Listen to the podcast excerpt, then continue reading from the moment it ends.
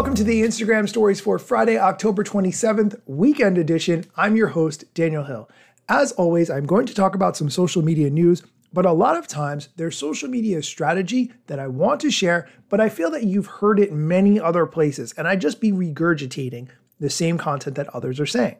A couple of weeks ago, I came across a fantastic piece of social media strategy, and I got the person who created this social media strategy on the show to talk about it.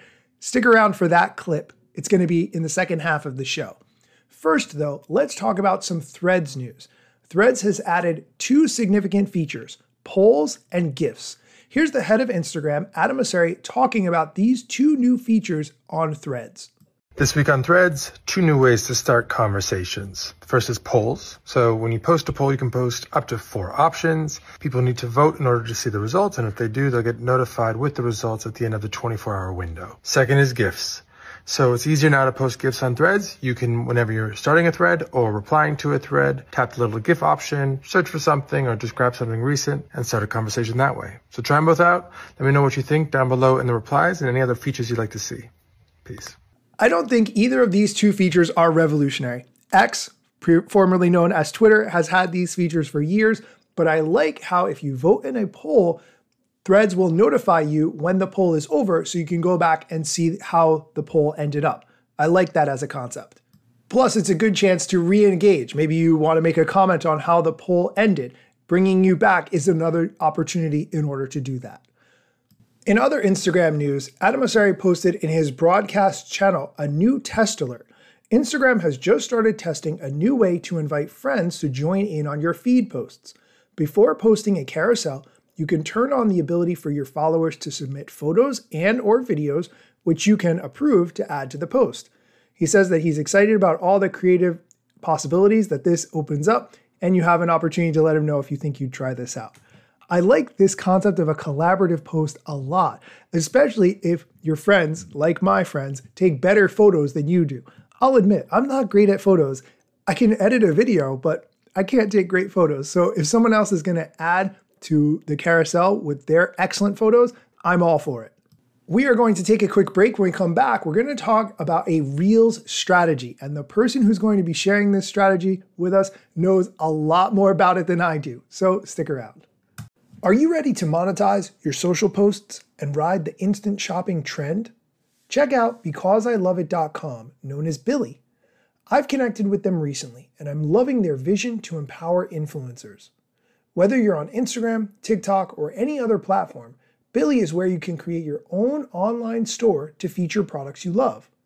The best part is that brands reward you with a commission on every sale. Easy as that. Visit becauseiloveit.com slash Daniel Hill to join BILI and get $100 in free credits to share with your audience. Head over to the link in the show notes to learn more and sign up. And we're back. Recently, I read a blog post that explained the difference in time between Reels posts and why shorter posts, less than 15 seconds, are more ideal for getting in front of more eyeballs. I hadn't seen this strategy before, it comes from Jenn Herman, who is from jennstrends.com. Jenn has been a guest on my podcast before. I've interviewed her about her Instagram expertise. I've seen her multiple times speak at Social Media Marketing World. She's the author of Instagram for Dummies. She's such an expert on the platform. Here's her explaining the strategy for the length of Reels videos that you should be following. Not all reels are created equal. Hey there, I'm Jenn Herman with Jenn's Trends, one of the leading experts on Instagram worldwide. And if you're not familiar with the concept that different reels serve different functions, listen in. The super, super short, the 5 to 15 second reels are going to be super top of funnel. These are for awareness only. These are what are most likely to show up in Explore, in suggested content, and in search results. They are super short. They are meant to be awareness only. No calls to action, no pushy sales information, not a ton of information, just awareness. The slightly longer but still short would be the 15 to 30 second reels.